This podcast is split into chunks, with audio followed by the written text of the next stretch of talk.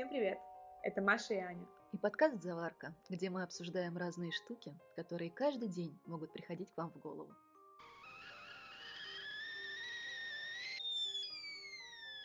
Мы продолжаем сегодня записывать второй выпуск нашей трилогии про стресс, про эмоции, про чувства, с которыми мы столкнулись, с которыми столкнуться может любой из вас в любой момент жизни. У нас это пришлось на сентябрь 2022 года, и сегодня мы продолжим нашу историю. Насколько я помню, остановились в прошлый раз мы на том, что парни улетели, и сегодня мы будем много говорить про то, как важно быть рядом, находиться рядом с друзьями, про поддержку, про надежду, про общение и про то, что нам помогало справиться в те дни, пока мы не доехали, собственно, до парней сюда, в Турцию, где мы находимся. Да, тема долго интересная. На самом деле, когда записывали прошлый выпуск, это было очень терапевтично для нас обеих. Надеюсь, что и вам этот выпуск, и прошлый, и этот, и следующий помогут каким-то образом, облегчат ваши мысли, вашу жизнь, не знаю, улучшат ваш эмоциональный диапазон. Не знаю, как-то так. Да, я предлагаю начать с того, на чем мы остановились. Мы остановились на том, что улетел Артур. Да. Расскажи про свои эмоции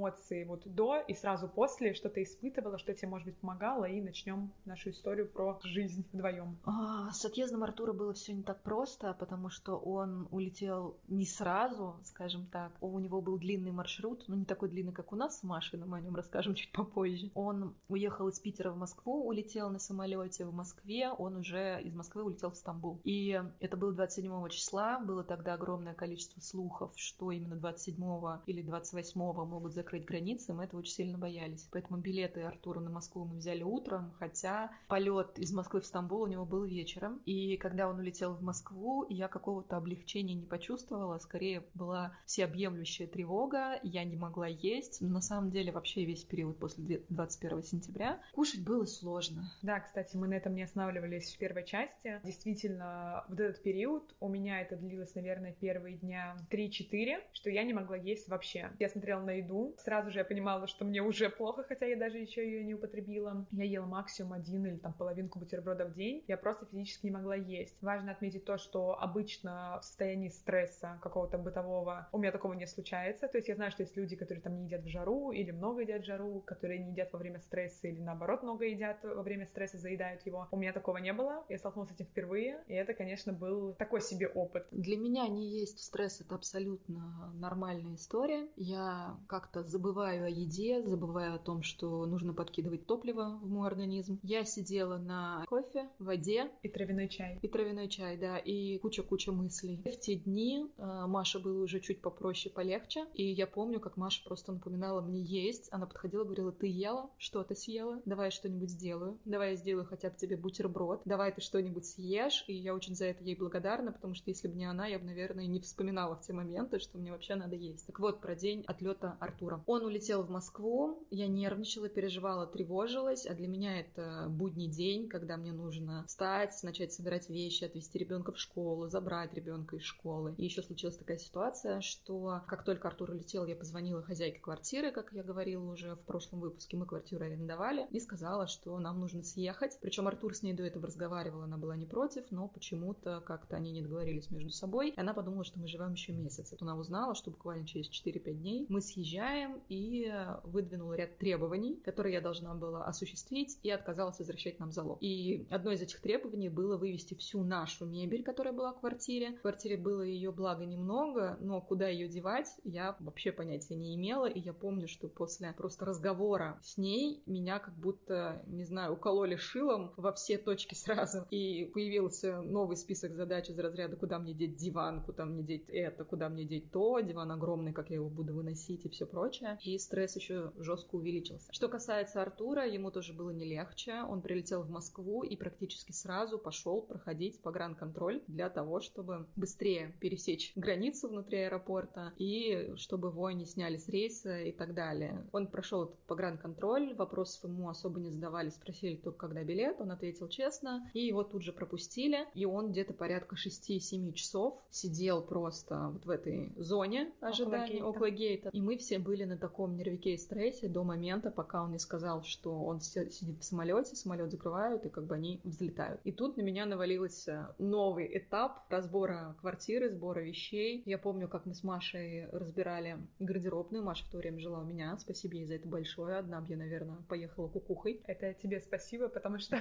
как я бы находилась одна в это время, я не представляю, на самом деле, даже сейчас. Мне сейчас комфортно, спокойно, хорошо, но я боюсь представить до сих пор, что в тот момент я одна нахожусь. Мы с Машей, помню, съездили в магазин, купили большие коробки, сложили эти коробки и начали разбирать гардеробную. И я смотрю на вещи, там, безусловно, было много вещей мужа, мои вещи, детские вещи. Я понимаю, что все я не заберу, мне нужно собрать 2 чемодана. Что-то я оставлю на хранение из разряда «вдруг мне понадобится, вы мне перешлете коробку с этими вещами». Но самый минимум. Но самый минимум, потому что это не имеет большого смысла. В Турции совершенно другой климат, и какие-то наши дорогущие зимние ботинки, которые мы покупали на меху под питерскую зиму и питерские ветра, в Турции, куда мы едем, они не сильно пригодятся. Я беру каждую вещь в руки, и я помню, как я ее покупала, как мы покупали что-то Артуру, под какое событие или не событие, магазин, в котором мы это брали. И в каждой вещи есть какая-то история, и очень много вещей я не могу взять. И спасибо большое, опять-таки, Маше, потому что она предложила не просто выбросить эти вещи, а отдать нуждающимся. У меня каких-то каналов передачи этих вещей нуждающимся нет, а у Маши мама, которая помогает благотворительным центрам, детским домам, приютам для животных, потому что какие-то, знаете, старые простыни или старые одеяла могут помочь в приюте, в лежанку и так далее. Mm-hmm. И мы просто собрали 5 коробок вещей, там была какая-то одежда, какие-то покрывала, одеяла, было 2 коробки детских вещей, одна с игрушками, одна там всякая детская одежда, обувь, с которой Ромка уже вырос и которую нет смысла брать с собой, и мне от этой мысли как-то было полегче. Я очень хотела остановиться на этом моменте, что вроде просто вещи. Я столкнулась абсолютно с такими же эмоциями, как и Аня, и очень важно это не обесценивать. Каждую эту вещичку не обесценивать. Кажется, ну, там, соберу чемодан, улечу, но нужно понимать, что ты летишь не в отпуск, и это действительно болезненно. Например, ты собираешь какие-то старые перчатки и думаешь, там, отложу, потом заберу. И у тебя сразу мысль такая, ты их не заберешь, ты про них даже не вспомнишь. Но в то же время ты понимала, что вот скоро похолодает, я буду их носить, вот тогда-то я их купила, вот тогда-то они мне пригождались. В моем случае еще у нас своя квартира, мы ее пока что не собираемся ни сдавать, ни продавать. И тоже такой нюанс, соберят ли все вещи или что-то оставить, ведь мы их квартиру не сдаем. А вдруг мы будем сдавать, кто-то будет собирать вместо нас. Или, может быть, все сложить, или, может быть, нет. И то есть и вот эти вот постоянные эмоциональные качели. И очень тяжело объяснить людям, которые вне контекста, что действительно болезненно собирать каждую вещь. А когда ты собираешь квартиру, потому что я собирала точно так же все вещи, это действительно сложно, и ты перебираешь каждую вещь. То есть ты берешь каждую свечку, ты берешь каждый плафончик, ты берешь каждый носочек. И каждый раз у тебя вот это вот выкинуть, оставить, отдать,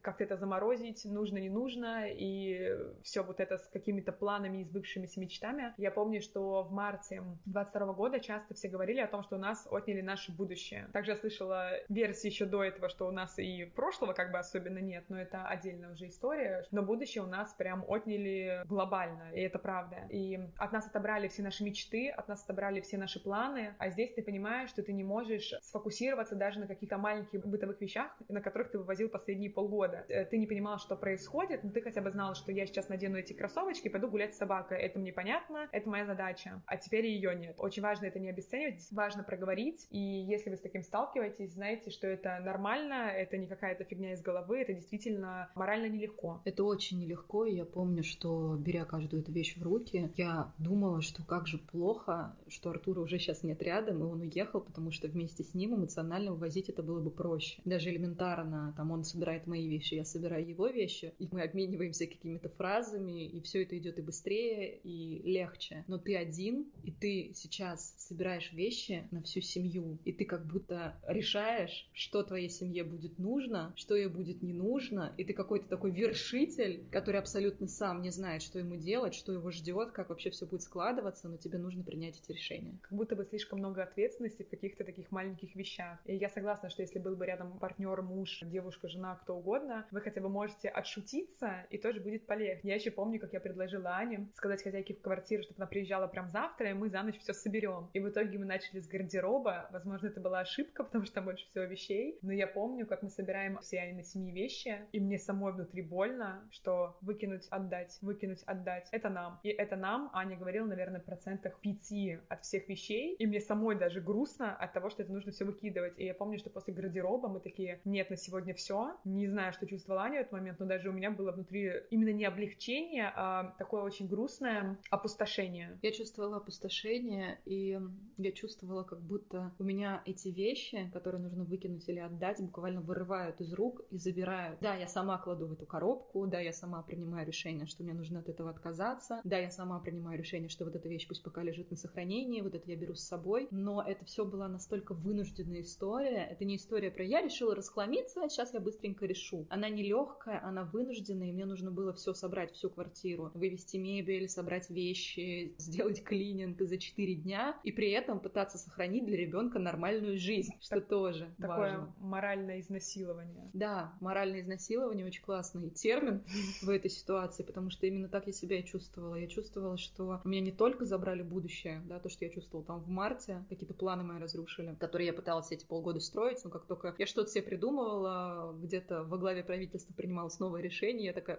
круто, спасибо большое, этот вариант тоже нам не подходит. Но у меня было чувство, что у меня забирают и прошлое, потому что, когда я складывала, особенно в коробке, вещи из спальни, картины, которые я рисовала, свечечки, которые я покупала, светильник, лампа, которую я подарила Артуру несколько лет назад на Новый год, и которую он очень любил и всегда ставил около своей кровати, книжки, которые я бумажные покупаю редко и покупаю только то, что прям мне хочется, чтобы у меня стояло дома, и у меня все это отнимали, капля за каплей. Особенно эти моменты, когда ты выкидываешь или убираешь альбом, который ты недозаполнил, картину, которую ты недорисовал, а ты все это планировал сделать, и очень сложные чувства. Еще я хотела сказать, что очень странное ощущение, что во всей этой картине, которую мы описали, за вот эту тревогу, за бесконечный стресс, за животный страх, за какие-то вот эти вот моральные сложные штуки в виде там сбора вещей и так далее, тебе, оказывается, нужно еще и жить как будто бы нормальную жизнь. Собирать ребенка в школу, гулять с собакой, покупать продукты, и ты такой: так у меня вроде есть дела. Ты вроде пытаешься на чем-то сконцентрироваться, ты не можешь. То есть режима многозадачности не существует в этой ситуации вообще. Ты вот как человек, который только сдает на права, концентрируешь на одном. Сначала ты концентрируешь на том, как переключать скорости, потом концентрируешь на том, что,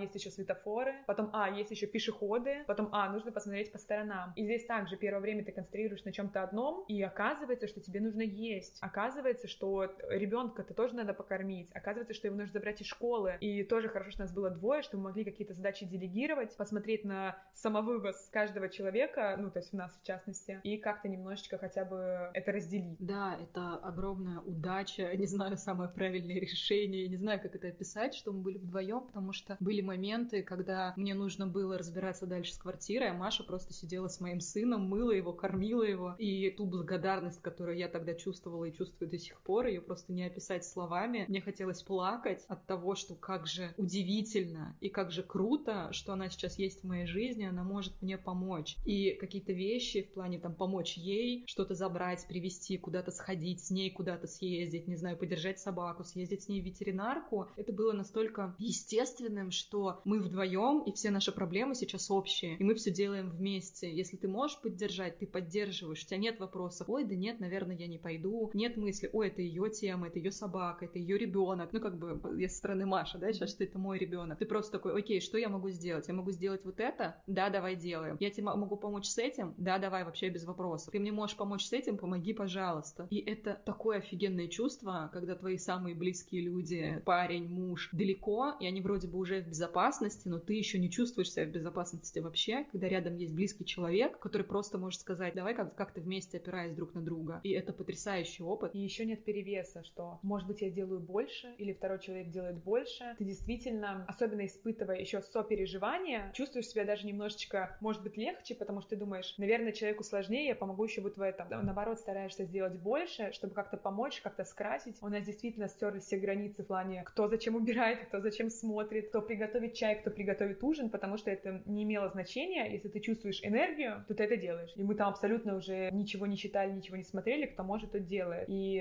очень классный опыт, на самом деле. Не хотелось бы повторять. Не хотелось бы. Очень такое увлекательное путешествие в самые недра дружбы, когда ты понимаешь, для чего на самом деле нужна дружба, как она может выражаться и какие формы она может приобретать. Разговор с подругой — это не только поделиться новостями или поделиться какой-то своей болью из разряда там вот что-то у тебя приключилось, да, когда бытовые истории говорю, а это про то, что человек просто может молчать, и ты можешь просто предложить ему чай. Да. Это прям какой-то немножечко другой уровень. Это потрясающий период в плане познания глубин дружбы. Безусловно, не хотелось бы его повторять, оказывается, такой ситуации. Ну, не знаю, как для тебя, Маш, но меня это тоже многому научило. Очень многому научило. И я человек вообще такой, который близко к себе подпускает очень мало людей. В моем окружении немного людей, особенно немного тех, кому я прям доверяю, и тем более тех, кому я могу оставить своего ребенка и сказать: слушай, накорми его, пожалуйста, еще ему надо там во столько лечь спать и помыться. А я сейчас вот здесь там полы драить буду. И то, что у меня был рядом такой человек, это потрясающе. Блин, ребят, человеку нужен человек. Да, это вот, человеку нужен человек, проверено на собственном опыте. Вместе, как бы банально не звучало, вместе мы сильнее, а проблем у нас было много. Да, я помню, как я первый раз удивилась, когда забирала Рому из школы и собиралась ехать домой на машине. И Аня такая: да, окей. Я думаю, я одна повезу Рому на машине.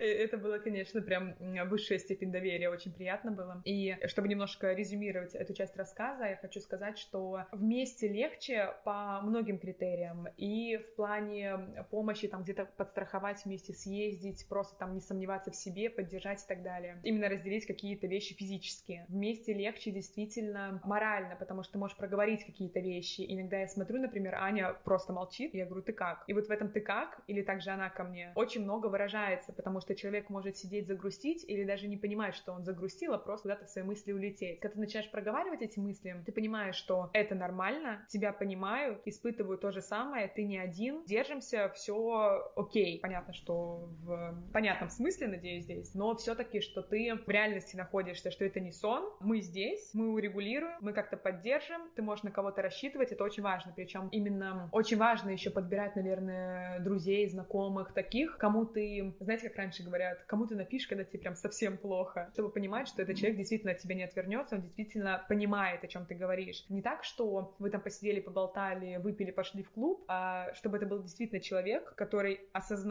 что происходит, и он тебя поддерживает не для красного словца, испытывая другое. Здесь, наверное, еще было важно, что мы прям в одинаковой ситуации оказались, да. А не так, что кто-то остается, кто уезжает. Я, например, поддерживаю, но всей этой печали и тревоги не испытываю, а здесь у нас был прям такой синхрон печальный. Да, я с удивлением обнаружила, что есть у меня ряд подруг и друзей, с которыми мы близко общались, много чего переживали и проходили какие-то испытания тоже в жизни, в разные ее этапы, в разное время. Но звонить мне хотелось единицам людей, встретиться с кем-то единицы людей. И это было для меня самой очень удивительно, потому что я ценю абсолютно каждого человека, кто рядом, ибо, как я говорю, их немного. Но тут даже этот мой небольшой круг резко сократился. Нужно еще понимать, что у вас могут быть близкие друзья, к которым вы обычно идете, с которыми вам приятно общаться, но в состоянии сильного стресса, если они вас зовут там встретиться, обсудить, как-то, может быть, даже помочь, поддержать, вы не хотите. У меня такое было, и это нормально, потому что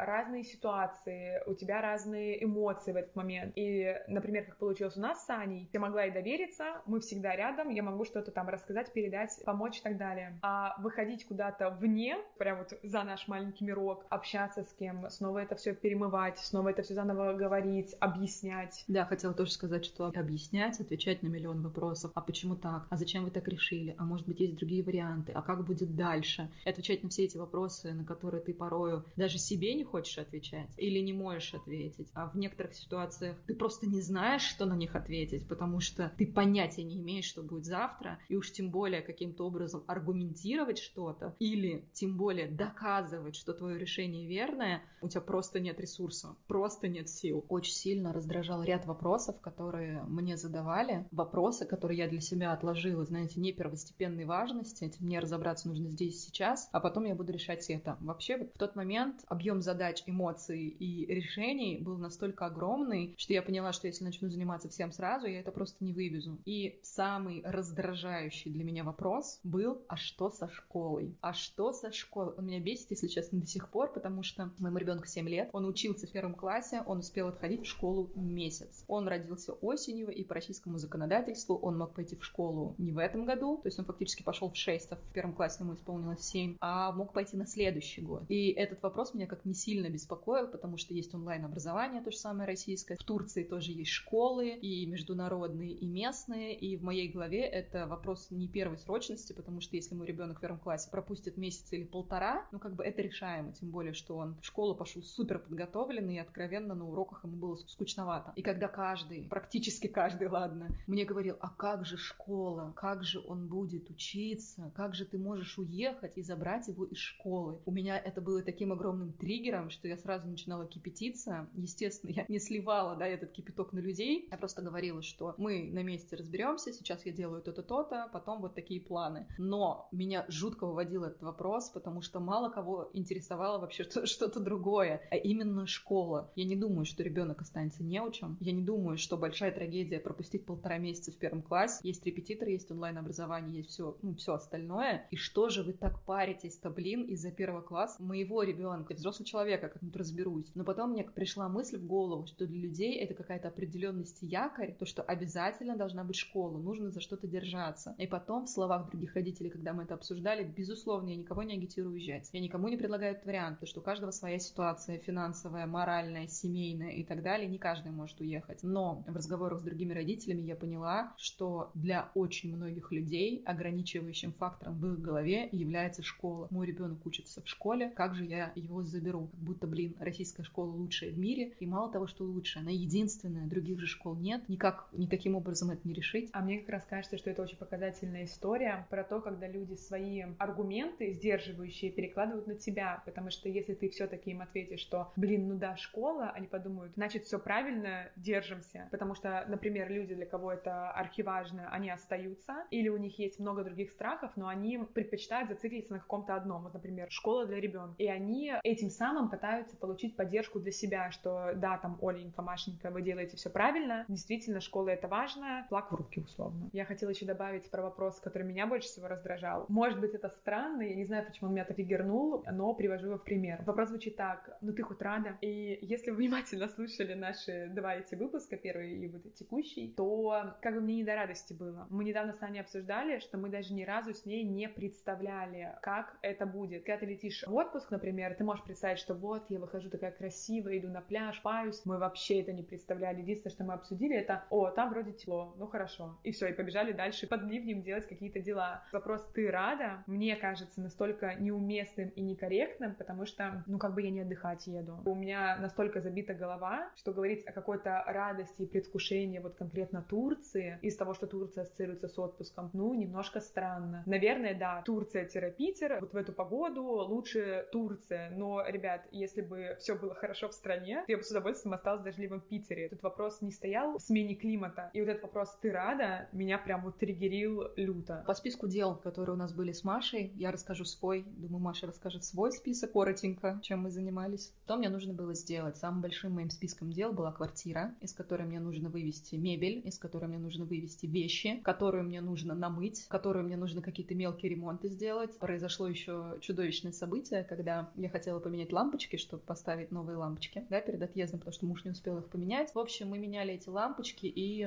у нас такое было сложное освещение на кухне, и сгорело 2 трансформатора, и перегорел выключатель. Аня позвала друга мужа, чтобы он поменял лампочки. Он меняет эти лампочки, вырубается свет, выключатель перестает работать, просто не выключает свет, часть лампочек горит, часть лампочек не работает, и я такая сижу: класс. Что дальше? Я вызвала электрика, он сказал нам, что покупать, начался поиск этих трансформаторов. Я очень благодарна близкому другу моего мужа, который провел с нами 2 суток, поработал и грузчиком, и электриком, и ремонтником, и сантехником, и кем он только не поработал. Гоша, если ты вдруг это услышишь, ты мой герой. И вот эти мелкие бытовые проблемы, они нас жрали очень много сил и очень много времени, а при этом у меня сохраняется обычный режим. Мне нужно встать в 7 утра, отвезти ребенка в школу, забрать его, накормить его, сделать так, чтобы он там что-то почитал, поел, поиграл. И у всего есть временные рамки. Я понимаю, что я нифига не успеваю, потому что тут опоздал грузчик, тут человек, который должен был просто помочь с вывозом мебели, сказал, что он сейчас приедет, а потом перестал брать трубки, тут у меня перегорели лампы, тут у меня сломалась полка. И, в общем, это все превращалось в какой-то нескончаемый просто поток дел. У меня было ощущение, что я иду по мосту, который сзади рушится. Если я не успею сделать шаг, я просто провалюсь в эту бездну, и я из последних сил скачу, прыгаю, цепляюсь, чтобы просто успеть, пока этот мост не разрушится. И возьму на себя наглость и смелость сказать, что ни у одной меня были такие ощущения. И, может быть, есть сейчас. Я не знаю, что сейчас происходит. Все-таки я уже в Турции. Но вот это ощущение не проходило. Вторым моим делом это были документы. Мне нужно было сделать апостили на документы. И я звонила по всем бюро переводов, платно, бесплатно, ЗАГС и так далее, чтобы сделать апостили на документы. Я их так и не сделала, потому что сроки, которые мне озвучивали, это были от 3 недель до 2 месяцев. Из-за спроса огромного. Кто-то мне говорил, что вы, конечно, можете подать сейчас, но документы идут в работу только через 3 недели. там еще 2 недели на оформление. Я тут же начала искать, что можно сделать в Турции, сколько это будет стоить, и выяснилось, что да, в Турции это будет сделать дороже, но это возможно, и я поняла, что тратить время сейчас на поиск выхода из этой ситуации в России я не буду, я просто разберусь с этим в Турции, потому что возможность такая есть. И третьим моим делом было, это школа ребенка.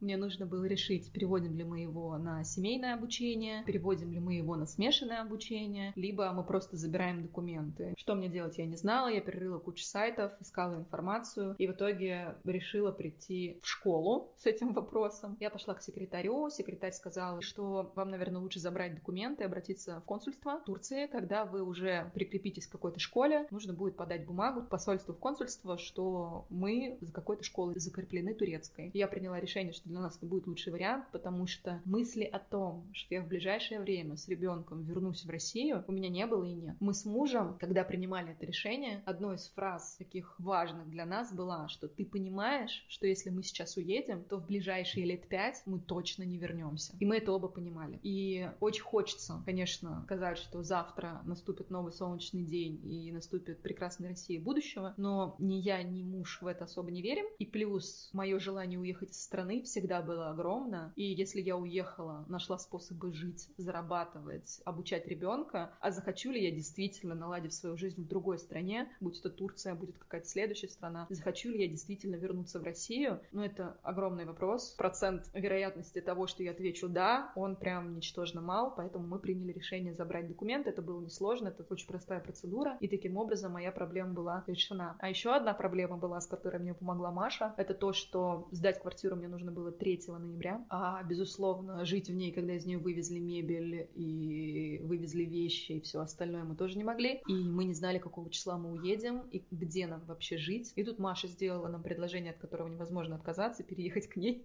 И таким образом была решена еще одна проблема. Получается, несколько дней Маша пожила у нас, дней 5, да, и где-то 1,5 недели мы прожили у Маши такой своеобразной семейкой. 2 взрослые женщины, собака и ребенок. Да, как нам сказали в кассе, когда мы покупали билеты на поезд, к этому вернемся позже, что у вас прям целый набор, полный набор. 3 в лодке, не считая собаки. Да, собаки. По моему списку дела просто коротенько обозначу, что мне нужно было также собрать все вещи, мне нужно было сделать все нужные процедуры для собаки, найти нужных врачей, получить все сертификаты на его выезд и перевести всю валюту, естественно, то, чтобы денежки закончились, чтобы на карточке денежки закончились, перевести их, конвертировать в валюту и так далее, тоже очень интересный был квест. Да, по поводу валюты я не сказала, потому что я ходила менять валюту раза 4, были лимиты на выдачу, заканчивались доллары, и то, как мы с Машей ездили по городу, искали, где же, блин, нам купить эти долбанные доллары, это тоже отдельная история, которая, на самом деле, очень сильно раздражала, потому что была всегда не вовремя. Да, и последняя задача была, я нахожусь на лечении у психотерапевта, нужно было перевести документы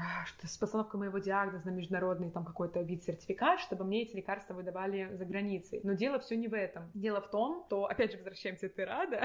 Дело в том, что вот этот вот список дел, плюс должен жить свою жизнь, как бы ходить мыться, чистить зубы, кушать, ухаживать за ребенком, за собакой, плюс постоянно что-то случалось. Вот как Аня рассказала про квартиру. Потом было не купить доллары, потому что стояли огромные очереди, потому что не только мы такие умные, таких умных как бы половина города. Потом оказалось, что у собаки не те прививки, нужно как-то искать, что-то решать с этим вопросом. Потом оказалось, что дали не тот сертификат на лекарство, точнее дали дубликат сертификата на лекарство, пришлось как-то с этим вопрос решать. В общем, было очень интересно, но самое интересное другое, что пока мы всем в этом купались, парни там занимались своими проблемами, тоже не менее сложными, с поиском жилья, с поиском как-то работы, подключиться интернетом, деньгами, городом, выбором города. Самое-то важное, мы все это время не знали точный маршрут, как мы поедем, потому что я, как я рассказывала в предыдущем выпуске, точно решила ехать на поезде. Аня сейчас расскажет, как она приняла это решение. И пока мы все это делали, мы особенно даже не касались этой темы, потому что мы, по крайней мере, я ждала ситуации, исправления ситуации с Верхним Ларсом, когда рассосется пробка. Поскольку говорили, что там поставят военкомат, было ожидаемо, что пробка сильно сократится, я как бы ждала этого периода. Но маршрут я не разрабатывала. Я знала, что я поеду на поезде, есть какие-то поезда, есть какие-то автобусы, и что-то мне казалось это легче, чем это было на самом деле, но этой темы мы как-то не касались. Наверное, напрасно, не знаю, но в итоге получилось все благополучно. Спойлер. Да, спойлер небольшой. По поводу билетов и поездки, у нас с ребенком, безусловно, был вариант улететь на самолете. Первое время, когда улетел Артур, я отказывалась от идеи улететь на самолете, потому что ценник за один билет 100-150 тысяч, нас 2, да, у ребенка скидка на билет, но в любом случае это огромная сумма, очень большие деньги, деньги, которые могут нам в дальнейшем пригодиться. Плюс я смотрела на Машу, у которой собака, огромная переноска, огромный чемодан, и думала, а как вот эта хрупкая девочка просто физически это все потащит. Занести чемодан, запихнуть собаку, эту сумку. И я даже себе представить не могла, что я такая сейчас: ладно, Маш, короче, билеты подешевели, мы полетели, а ты давай, ты справишься. Как мы уже сказали ранее, настолько наши проблемы личные сплелись в общее, что представить себе, что я оставлю Машу с ее переноской, чемоданом и собакой и скажу: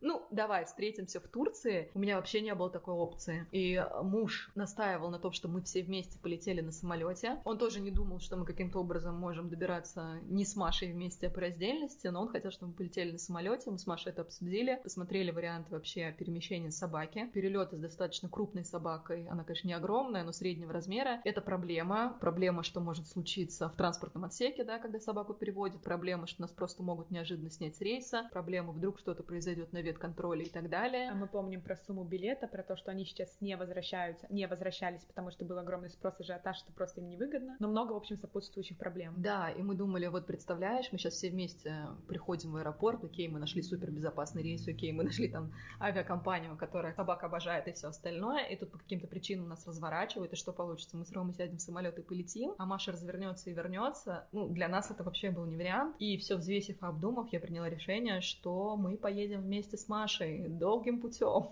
Да, и спасибо тебе огромное за это. Я хотела на этом тоже остановиться подробнее. Если вам слышно, кто-то сопит, то это как раз-таки эта собака сопит рядом с нами. Я хотела сказать о том, что изначально я понимала точно, что я еду только наземным транспортом, разным как угодно. И я изначально даже особенно не волновалась. Я понимала, что это нелегко, потому что у меня специфическая собачка. Плюс она все-таки не маленькая, а я маленькая. У меня собака весит 14 килограмм, я вешу там 46. Плюс это переноска, плюс огромный чемодан, плюс какие-то вещи, рюкзаки, плюс это долго. Ты хочешь, не хочешь, берешь с собой еду, берешь какие-то там с собой средства необходимые, несколько границ и так далее. Но я особенно этого не боялась, потому что когда внутри тебя всеобъемлющий животный страшный-страшный-престрашный страх, то тебе кажется, что ну я жив, ну и ладно, в принципе. Когда тебе страшно и ты понимаешь, что тебе нужно сделать, какие-то вещи порядка тяжести, порядка неудобства, порядка, что ты отсидишь там ноги в поезде, это вообще не страшно. То же самое, когда мы с Аней выполняли весь огромный список дел, мы даже не смотрели прогноз погоды. Ты хочешь, не хочешь, тебе нужно идти. Там какой-то лютый мороз, там какой-то дождь, но ты вышел и пошел. Физические штуки, которые не угрожают твоему, ну, как бы, здоровью. Жизни даже, я бы сказала. Твоей жизни, да, правильно. Они играют второстепенную роль, и иногда я ловила ощущение, что, может быть, даже и хорошо, ты как будто бы немножечко себя, немножечко такого кринжа. Ты чувствуешь себя живым, ты не боишься вот этой физической боли, которая ты понимаешь, что не страшна, да, как вроде там вылечить зубы, относительно каких-то душевных терзаний другого порядка. В какой-то момент, когда уже улетели парни, Аня раздумывала, как ей добираться с сыном, я стала бояться поверить в то, что мы можем поехать вчетвером, включая собаку, потому что я подумала о том, что если вы в итоге выберете потом самолет, то как будто бы я немножечко подрасслаблюсь, и это будет еще сложнее, потому что чем ближе поездка, тем, естественно, ты больше про это думаешь и как-то уже в новые дела, да, полезаешь, понимаешь, что это тоже не так все легко. Но я прям себе до последнего, пока мы вот уже точно не решили, пока мы даже не купили билеты, я себе не разрешала думать о том, что мы едем вместе, чтобы не расслабиться. Так, поездки. К поездке, да. Самое дурацкое, ребят, мы очень глупые девушки в этом плане. Мы купили билеты на поезд, потом начали думать, как мы будем, что мы будем делать дальше. Мы такие, надо купить билеты на поезд. Мы поехали, причем решили поехать именно на вокзал. Купили билет до Владикавказа, и тут муж спрашивает у меня: Ань, а вы дальше-то как поедете? И я такая: да разберемся. И тут еще важный момент остановиться именно про стресс, что в стрессе ты, как я уже говорила, фокусируешь на какой-то одной вещи, на одной или там каких-то вот некоторых базовых вещах, которые нужны сейчас. Соответственно, нам нужна была уборка, документы, дети и так далее. Мы занимались этим. И вот у нас билеты на руках, мы сидим вечером дома, радуемся. И Артур задает вопрос: а как мы поедем дальше? Мы такие: да мы гуглили, там, короче, есть автобусы и поезда. Сейчас разберемся. Мы начинаем гуглить опять. И понимаем, что как бы никаких поездов прямых нет, они с 3-4 пересадками, автобусы тоже с 3-4 пересадками, и мы такие смотрим друг на друга, и у нас визуализируется картинка: ребенок, 2 огромных чемодана, переноска, рюкзаки, какие-то еще пакеты, и мы такие: а как мы 3-4 раза можем это все вытащить и затащить обратно? В разных городах и в разных странах. И самое удивительное, что я действительно чекала билеты, ну то есть понятно, что так как-то бегла, но Но оказалось, когда мы начали это делать более подробно, более детально и внимательно, что на разных сайтах разные маршруты. На одном сайте есть поезд, который идет там до туда. На другом говорят, езжайте на автобусе. Вариантов много, есть и поезда, и есть и автобусы, и маршрутки, и все что угодно. Только либо много пересадок, либо очень неудобно, либо. Ну, везде написано по-разному, ты не можешь доверять какому-либо сайту тоже. Да, и тут мы начали определяться. Мы такие, давай разобьем на этапы, каким образом, куда нам нужно добраться, чтобы решать поэтапно, потому что сфокусироваться на большом количестве дел и на какое-то долгосрочное планирование сил у нас не было вообще. И мы решили еще попросить помощи у наших мужчин. И мы с Машей решили, что первое, что нам нужно, это доехать до Грузии. Да, что мы просто доезжаем до Грузии, а там как-то разберемся. Как минимум мы не в России, как максимум мы преодолели половину пути. Я думаю, что мы не будем долго останавливаться, просто знайте, что это было сложно, это было нервно и с большим непониманием, докуда, как, куда, сколько стоит. Но если подытожить, мы доехали за 2 суток на поезде до Владикавказа. Мы сняли купе, нас как раз 3 человека плюс собака, было комфортно. Из проблем было только то, что вот, возможно, у кого-то есть животные, что даже если пересадка, ну не пересадка, а вот стоянка, стыковка длинная, то гулять с собакой особо негде. Особенно если она привыкла гулять по траве, то у тебя есть только бетон. Бетон и перрон. Не очень комфортно, но вывозимо, ничего страшного. За 2 суток мы доехали, было в принципе комфортно. Даже где-то была связь, мы постоянно смотрели новости, политику и так далее на Ютубе. Как оказалось, произошли еще некоторые события, я думаю, не будем на этом останавливаться, которые тоже могли препятствовать нашему въезду в другую страну, скажем так, или закрытию границ в общем. Но, тем не менее, ровно 2 суток, без 15 минут, мы доехали, все хорошо. Потом мы с нашими этими чемоданами, переносками, детьми добрались до трансфера. Он там стоял рядышком с вокзалом. Парни, собственно, все оплатили, купили, договорились. И нас отвезли из Владикавказа до Батуми. Дорога заняла у нас 13 часов на хорошем минивенчике. В принципе, все комфортно, ребенок уснул, собаку запихали в багажник, не буду на этом останавливаться, это отдельный триггер мой. Но ладно, как бы все хорошо. В Батуми у нас был забронирован отель на 2 суток, мы думали, мы передохнем, помоемся и приведемся в порядок. Но через 3 часа, как мы заселились, к нам приехал новый трансфер и за 13 часов отвез нас до Мерсина. Это город, в котором мы находимся, соответственно, Владикавказ, Батуми, Батуми, Мерсин. Дорога у нас заняла общая где-то 3 суток. Типа 3 суток, 3, может быть, с половиной. Водители были адекватными, дорога нормальная, не было никакой опасности, угрозы и так далее. Естественно, были там свои нюансы с точки зрения еды, перевода денег, потому что это разные страны и так далее. Но, в принципе, все прошло нормально. Да, и особая благодарность водителям, потому что если нам нужно было, извините, в туалет, останавливали совершенно спокойно, мы ходили. Если нам нужно было перекусить, мы покупали еду, перекусывали. В втором трансфере нам даже разложили как-то сиденье, что можно было просто лечь поспать, можно было чувствовать себя комфортно. И меня очень пугала дорога в трансферах, честно скажу, не из-за меня, а из-за сына. Я думала, что он мотается, но почему я на нее согласилась? У меня сын очень легко переносит дорогу в любых автомобилях, автобусах, прочих. Если как-то трясет или так далее, его никогда не тошнит, он просто вырубается. И в итоге мой расчет оказался верным, потому что он проспал почти всю дорогу, когда не спал, играл с собакой, слушал какую-то музыку, еще что-то, и мы с этим справились. Дорога, на минуточку, была полностью ночью по серпантину с реверсивным движением и туманом. В плане водителя, или если у вас маленький стаж вождения, вы думаете преодолеть всю дорогу самостоятельно, не рекомендую. Дорога не очень. Именно в плане асфальта она норм, во всем остальном она не очень. Поэтому еще раз, не надо этого делать. Остановлюсь на ценах, потому что думаю, что, наверное, это многим интересно. Это не секрет. Еще раз сразу обозначу, что добираться можно разными способами. Можно до куда-то доехать, долететь потом. Можно долететь, потом доехать. Поезда, автобусы, пересадки, все, что душа пожелает, по адекватному ценнику. Чекайте, смотрите. Слава богу, у нас была финансовая возможность сделать так, как мы сделали. Поэтому у нас так. Дорога СПб Владикавказ на поезде 2 суток стоила 19 тысяч рублей. На всех? На всех, да. Я сейчас говорю сразу цены за компанию, за купе. Трансфер Владикавказ-Батуми стоил 25 тысяч рублей. И трансфер Батуми-Мерсин 13 часов с турецким водителем, точнее он русский, но живет тоже в Мерсине несколько лет, стоила 42 тысячи рублей. Там нас встретили парни, и жизнь приобрела новые краски. Да, я думаю, сейчас мы сделаем еще один перерыв, и будет 3-я часть этого очень длинного подкаста. В 3-й части мы расскажем о том, как мы вообще адаптировались и адаптируемся в Турции, чем нас она удивила и продолжает удивлять. Немножечко расскажем про ВНЖ, да, про особенности его получения, кому-то это может быть интересно, но об этом в следующем выпуске. Да, про адаптацию, как мы обосновались, про климат, про турков, какие-то местные традиции, обычаи, как нам вообще здесь, какое общее настроение и как проходит период адаптации. иммиграции в следующем выпуске. Да. Спасибо.